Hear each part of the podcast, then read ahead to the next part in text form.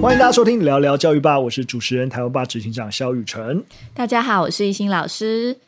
已经第五十集了。我们聊聊教育吧呢？没错，第五十集了。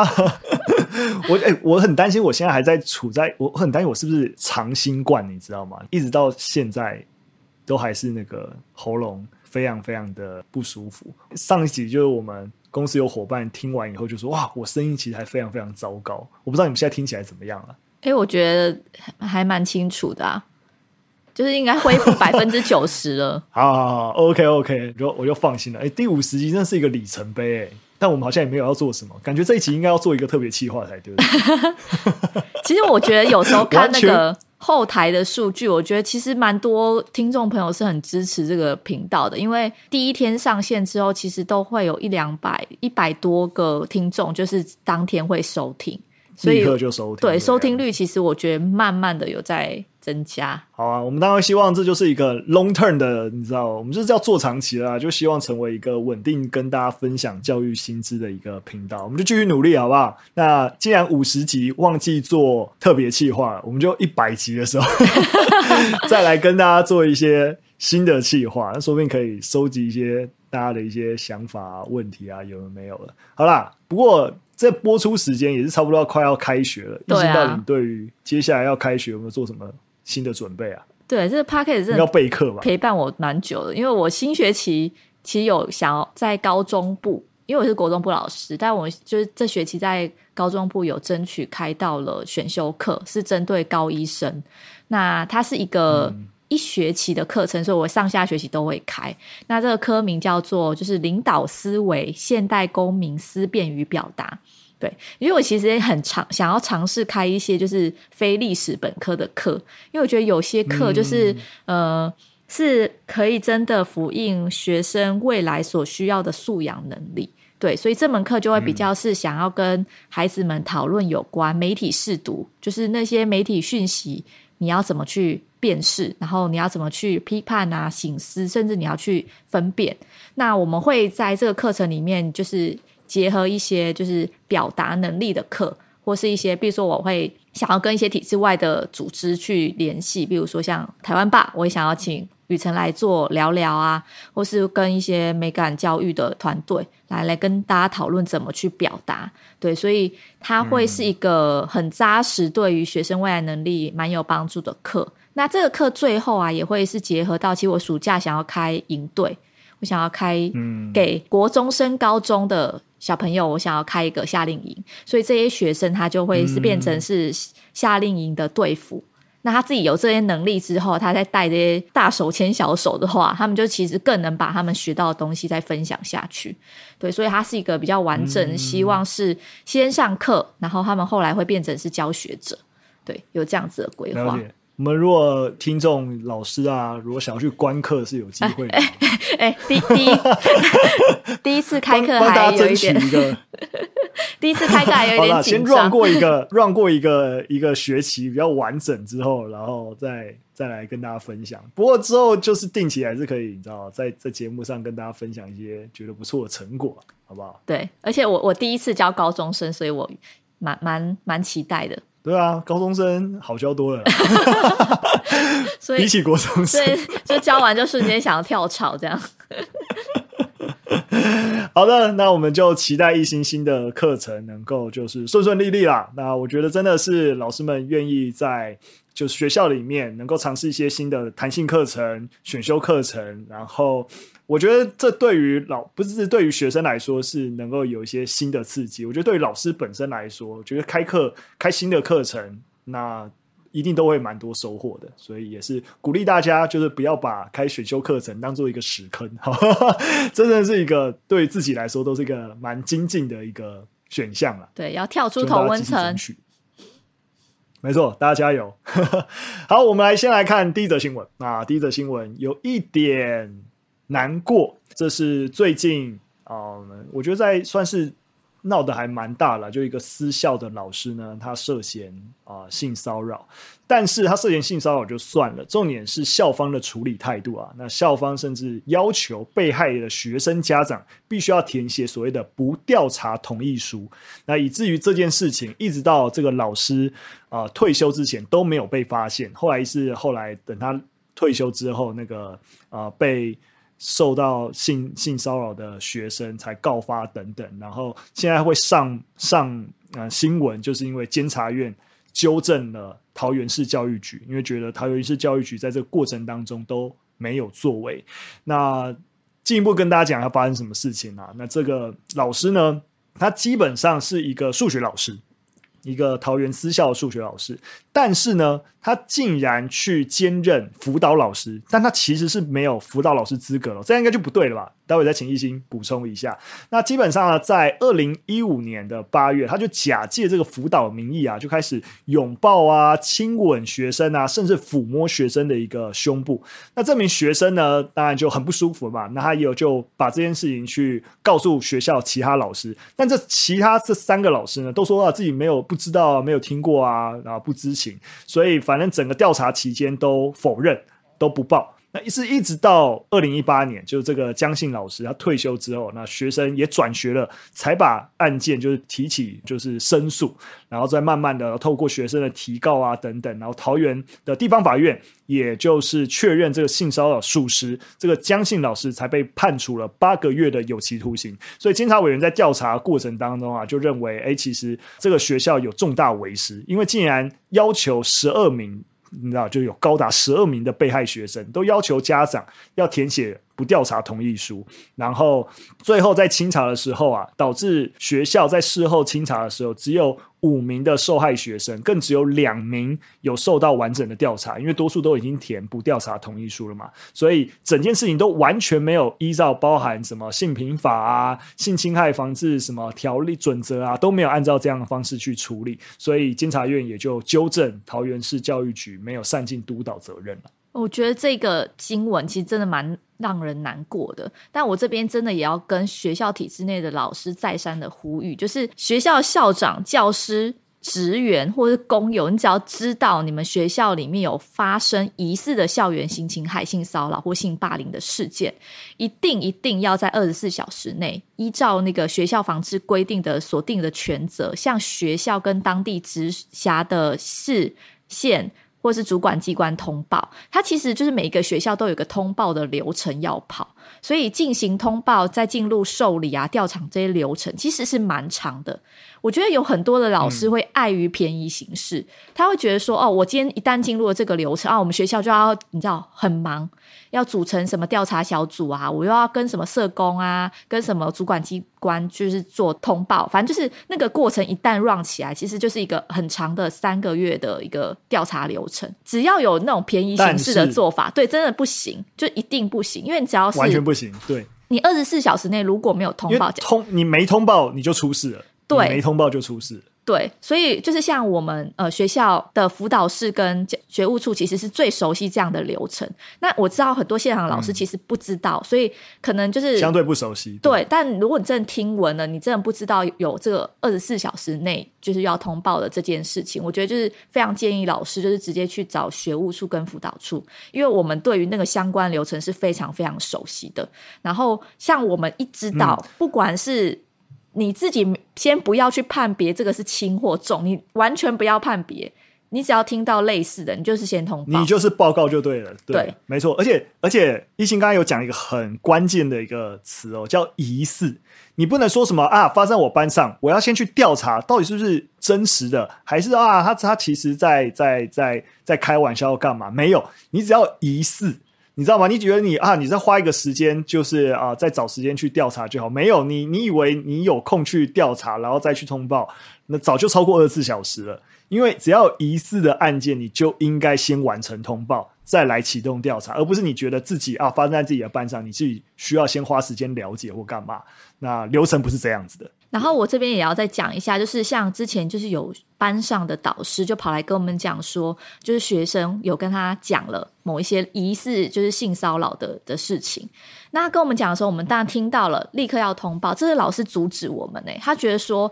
学生跟我讲他是信任我，那你们不能不能擅自的去通报。对，那这个就会变成是我们跟导师要沟通，因为其实这样子的事件其实是公益范围，即使被害人没有意愿申请调查，我们还是必须要去通报。所以那时候就是花很多时间在跟这些导师们沟通，说，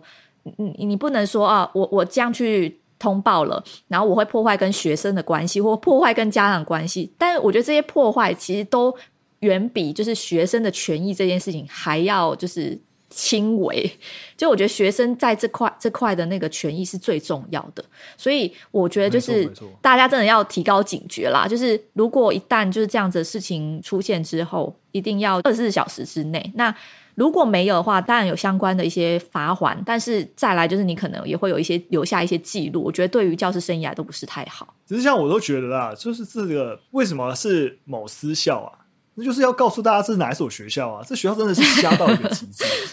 真的是瞎到一个极致诶，就我我们刚刚像刚刚一心举的案例，像这个导师，他举的不要通报，他你你要说他出发点之后还是善意，他真的就是不熟悉规范，也不知道这个制度不通报，实际上对于整体的伤害有多大，他就是不知道，但是不是恶意啦，但当然老师还是应该要知道，对不对？但是这个学校这个私校的处置方法，还要家长填写。不调查同意书是完完全全的恶意，诶，就是你把自己的校誉视为比学生的权益还要来的重要太多太多，觉得这件事情会伤害校誉，所以就用各种方式就让家长必须要同意学校的这样的一个作为，非常夸张诶，我觉得学校会提出就是不调查的这个就是同意书这这类的做法，其实蛮能理解，但是大家可能会觉得说，诶，家长为什么要签呢？我跟你说，还是有很多家长，他们的观念是觉得说，一旦他的女儿或是男儿，就是他们家的小孩，一旦牵扯了这些什么性骚扰、性性霸凌的事件，可能会对于他的你知道生涯、他的这个人生造成污点。所以，与其这样，他们会觉得学校是比较调查。嗯、其实我在以前待的学校也有遇过，就是家长跟学校说不要调查，嗯、然后就是就这样子，我们会好好跟学就是孩子讲。就是其实我觉得也跟家长对于这类事情的观念有很大的关系。哎，听得蛮难过。不过我必须要说啊，就是说，如果是家长的话，也就要让大家知道，就是事情不处理只会更糟糕。没错，没错，那个糟糕，那糟糕是孩子。他心里的不满或压力，或者是等等，他就觉得他受到不公平的对待。可是你是用啊大事化小，小事化无的一个心态，我反而把他大声嚷嚷，你可能伤害更严重。那是你自己想的，你有没有站在你的孩子的立场想过这个问题？所以我讲，我们可以有了一个基本的原则，就是事情一定要处理，而且要直接的处理。那任何的隐秘或是。所谓的不张扬，其实都很容易造成事后的二次伤害。那我觉得这也是家长必须要理解的啦。新闻有提到那个就是辅导老师的部分啊。哦，没错没错。对，想要跟大家聊聊。对，因为其实像就是我其实也不确定那个兼任辅导教师的情况是怎么样，因为其实在我第一年的时候，就是我也兼任过辅导教师，就是我是兼辅。那因为那时候学校辅导人人力不够，所以我分担一些辅导学生的工作。但其实学校还是有专任辅导教师，所以我不确定他的那个兼任辅导教师他的职位是不是兼辅。监辅其实它的法规就比较宽松，oh. 就是不一定要有辅导，不一定一定要有辅导的这个资格。那有可能是他们学校没有辅导专业的人，所以他们可以申请说，那我就用，比如说数学老师或是历史老师等等的。但基本上是每一个学校都会有个专任辅导教师。所以那时候我担任监辅的时候，其实我也是很多东西是不懂的。辅导职能也不是那么强，嗯，但是我其实是在专任辅导教师的监督之下去协助他的部分辅导工作。那我在猜想，这个学校在私校，他们在聘请一个完整的专业辅导教师的人力，他的那个经费可能有限，因为一直到现在，其实每一个基本上每一个公立学校都会有至少一位专任辅导教师。那也是一个，就是国家开始长期开始注意注重那个辅导工作这件事情。那我猜，就是桃园市教育局他们可能在私校规范这件事情上面，并没有严格的要求，所以就会有这样的情况。哦，我懂了，因为我可以这样这样理解，对不对？就是说。他很可能没问题。如果这所私校其实是有专任辅导教师，他其实是一个，因为啊，目前报道最起码也说他是兼任，他只是在兼任的状况之下，如果是协助这个专任辅导教师，在这个状态之下，可能就没有问题。但如果学校其实没有专任辅导教师，而让这一个就是数学老师虽然是兼任辅导老师，但是实行使的权责却是专任辅导老师的权责的时候，就会很有问题。对，他就是会这样有点违法，就是因为可能要省人力，所以就直接让他来做辅导的工作。哦、对，所以我不确定到底是怎么样。嗯。好啊，好啊，反正就是也让大家知道，就是说，其实专业辅导老师其实是，我觉得我们是有一个学生辅导法的实行细则啦。其实对于专任辅导教师的资格啊、身份，其实是有很明确的一个规范的，所以就大家要多多留意啊，好不好？就是我们直接。这这个新闻实在是太令人生气了，我们直接进入第二则新闻哈。第二则新闻也是有点难过啊，就是就最近其实美国啊正在闹所谓的教师荒，很多的学校都严重的缺乏老师，因为快要开学嘛，所以各个学校开始他们现在最忙的事情就是找老师。对，那这个问题还蛮严重的，甚至很多的学校是用退伍的军人，甚至找大学生。来凑合着来当老师，那有专家就有认为啊，这有很多很多原因啊，包含疫情，好，疫情引发了很多教师人员很身心疲乏就不干了，那以及低薪，对不对？这就是我觉得这是美国的整个公职教师。常态性的问题，低薪。我记得前几年嘛，二零一九年，他们也甚至有大规模的罢工，就在针对他们待遇低落这个问题。这个问题，台湾的老师就比较感受不到，但美国老师真的比较接近服务业了。那部分的教育人员呢，也感觉他们像是家长啊、政客啊等等，都对他们毫不尊重。的确，在台湾，大家对于教师这个职位的尊重度，其实是。啊，远远高过就是其他地区，像美国。那另外啊，他们也发现很多的学区或是州，他们的政策跟法律啊，也经常限制老师，尤其是在一些历史、种族或是什么性别的议题，会限制他们什么东西可讲，什么东西不讲。所以很多的老师也觉得，在教学的自主权上面受到很多的限制。这个教师荒的严重的问题严重到什么程度呢？甚至很多学区的督学啊，必须要建立一个私下通报机制啊，掌握整个教育人员的流动情形啊。那甚至啊，很多的学校甚至直接改成一周，本来要上五天课嘛，甚至上四天就好了，对不对？因为老师就不够了嘛。嗯、对，那当然了，你会发现这些解决方案，或是像刚才讲的，找退伍军人、找大学生，最后受到伤害的其实。都是学生，没错。我觉得整个美国在那个对于教师的那个呃，应该是说台湾对于教师的尊崇的的看法，就是整个社会观感来讲，其实教师虽然就是前几期有提到说大家越来越不想走教育，可是我们对于教师这个职业，其实基本上还是呃报以尊重。就是他，他还是一种专业。然后，不管是在薪资上面，或是整个呃呃社会的待遇上面，都是呃蛮尊崇老师的。那我记得我们之前修教程的时候，我我觉得我们那时候在做比较教育，我就知道说，美国在对于教育，甚至是国中以下、高中以下的老师，那个待遇其实都相较于其他国家是比较不好的。没错，其实就跟大家举一个点，大家就可以理解啊，就是我们在台湾的教师，例如说暑假。暑假你基本不用授课，但你还是要备课或干嘛的啦。对，那尤其是行政，你还是得要到校。多数一般老师你是可以不用到校，如果你没有负担行政工作的话，你就备课自行备课就可以了。那你是有薪水可以拿的，但是美国你的老师放暑假，你就是没有薪水，就是就是就很明确。所以在美国当老师很很衰啊，就是你只有学期中是有薪水的。你在放假期间，你就不需要想办法。如果你家境没这么好，你就不需要想办法找其他工作打工或干嘛来度过这个学期中没有薪水的空白。光这一点你就知道有多痛苦了。我之前有看到一个呃新，就是我忘忘记从哪里看到，在谈美国的教育啊，因为我们都有听过，就美国教育什么就快乐学习。让学生可以很自由自在。那我有听到一个说法，就是为什么美国可以快乐学习？因为就教育资源少嘛，所以就那就当然就放任学生你要干嘛就干嘛。因为我又没有足够的老师、足够的师资，所以可以实施比较严格的教育。那相比私校。对，私校的老师就素质会相对，所谓的素质高，就他们薪资的待遇啊，都相对会比较好，然后对学生的要求也会比较严格，所以经常就在说，当你听到或者我们早期就效仿美国什么什么快乐学习啊，它其实是奠基在教学资源严重匮乏这件事情而不得已的一个结果。那所很明确反映的就是老师的整个师资的状况其实是。相当包含待遇低劣啊等等的一个问题啦，我觉得从另外一个方面来去看所谓的快乐学习也是蛮有意思的，就分享给大家。好了，最后一则新闻，最后一则新闻呢，我们来看看跟怀孕有关的一件事情，我觉得蛮有意思的，就是早产跟所谓的注意力不足过动症的关联性。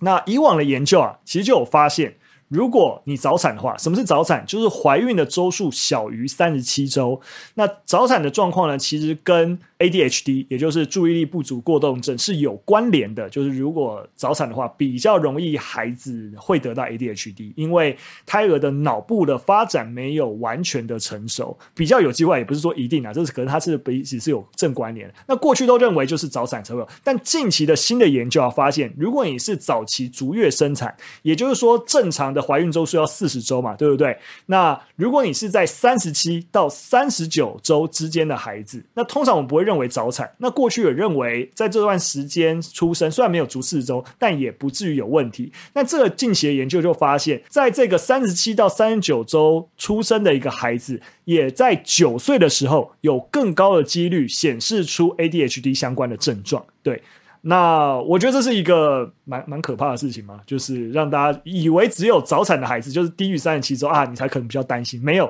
现在只要是低于四十周，你都要担心了。对，因为其实如果大脑发育比较不成熟，早产儿他患那个过动症的风险其实是会增加。所以在那个大概三十四到四十周观察到各种脑细胞的显著生长发育中去发现到的。所以与早产儿相比，其实足月出生就是满四十周出生的孩子，他们可能比较受益于额头，就是他的脑部的发展，其实有那多一两周在子宫内生长，其实是对于他超有帮助的。对，那可是我自己看这个新闻，我就是会觉得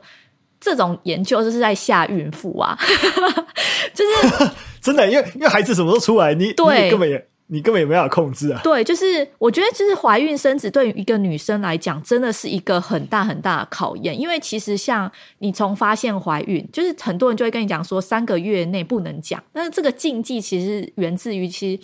怀孕这件事情本身就有非常高的几率，其实是会流产的，因为它那个体内会自动筛除掉那种比较不健康的胚胎，所以很多人就是会莫名的流产。可是很多人就会，就是你知道，周遭人就会跟你讲说，啊，你就是什么什么东西做不好啊，或是你是怎么样怎么样，呃，比如说你搬重物啊，你不遵守，你就吃了哪些食物导致你流产。所以我觉得。刚开始怀孕这段期间，就会开始面临超多担心，就是从宝宝八周有没有心跳，八到十二周没心跳，你知道妈妈就会超紧张，想说呃，别人都有心跳，为什么没有心跳？好，那十二周度过之后，觉得哎，好像没事，没有各种检查，第几周没有长出什么，第几周没有长出什么，甚至你到他，你还没有看到他完整长出来，你都会担心他少了一根手指 或是脚趾，就是，所以我刚才看那个新闻的时候，我其实。觉得那那具体具体作为是什么？就是没有办法，因为看到这个资讯，其实就是焦虑。真的，真的，你你本来以为啊，只只要只有早产你需要担心，没有，只只要是四十周以前出来，你甚至要担心到到他九岁的时候才想说啊，他现在会不会有 ADHD？因为我是在三十八周出生的，哇塞！对，而且我觉得。妈妈可能就会莫名把这种情况视为是自己没有做好，对，所以我我在看这个研究的时候，产后忧郁真的不是假的，欸，对，因为我看这个真的会产研究，我就是会觉得那呃有什么具体可以给我们的，比如说女女孩们要生小孩，我我们可以多做些什么？比如说当然是什么，比如说定期筛检 ADHD 的这种，可是这筛检不出来啊，我在产前，嗯，没错，那我也不能说哦，因为我产。我三十七周生，或是我早产生，我就不把它生下来啊。没错，是不是？根本无解啊！从一个女性的角度来看，你跟好，我只能说，我只能跟各位听众朋友说，我很抱歉，我们今天分享一则对大家来说徒增焦虑的的新闻，就是有关，但是然后然后呢？当然我我知道，就是研究者很喜欢做这种相关研究，可是就在想说，这样这类的研究有没有机会是在做到不要那么的又又跟就是我觉得就还是我自己女性会有那个联想。就是看到的，就是我我觉得当然焦虑。当然，这个研究一定对于啊，原来 A A D H D 对于啊在怀孕状况的影响，以至于让我们去了解这个疾病，甚至有没有机会进一步的找到解决这个疾病的可能的解方，一定都会有帮助啦。对，那只是别人说说是我们的错，是我们的错哈，就是我们不应该选择这这研究，也许对于这个疾病的了解有帮助，但显见对我们的听众朋友来说，只是徒增焦虑而已。没有，是我我本人。好了，不过就是跟大家分享一个资讯啦，就是那你就稍微提点心啦。家里有小朋友，如果是低于四十周的话，那多关注我小朋友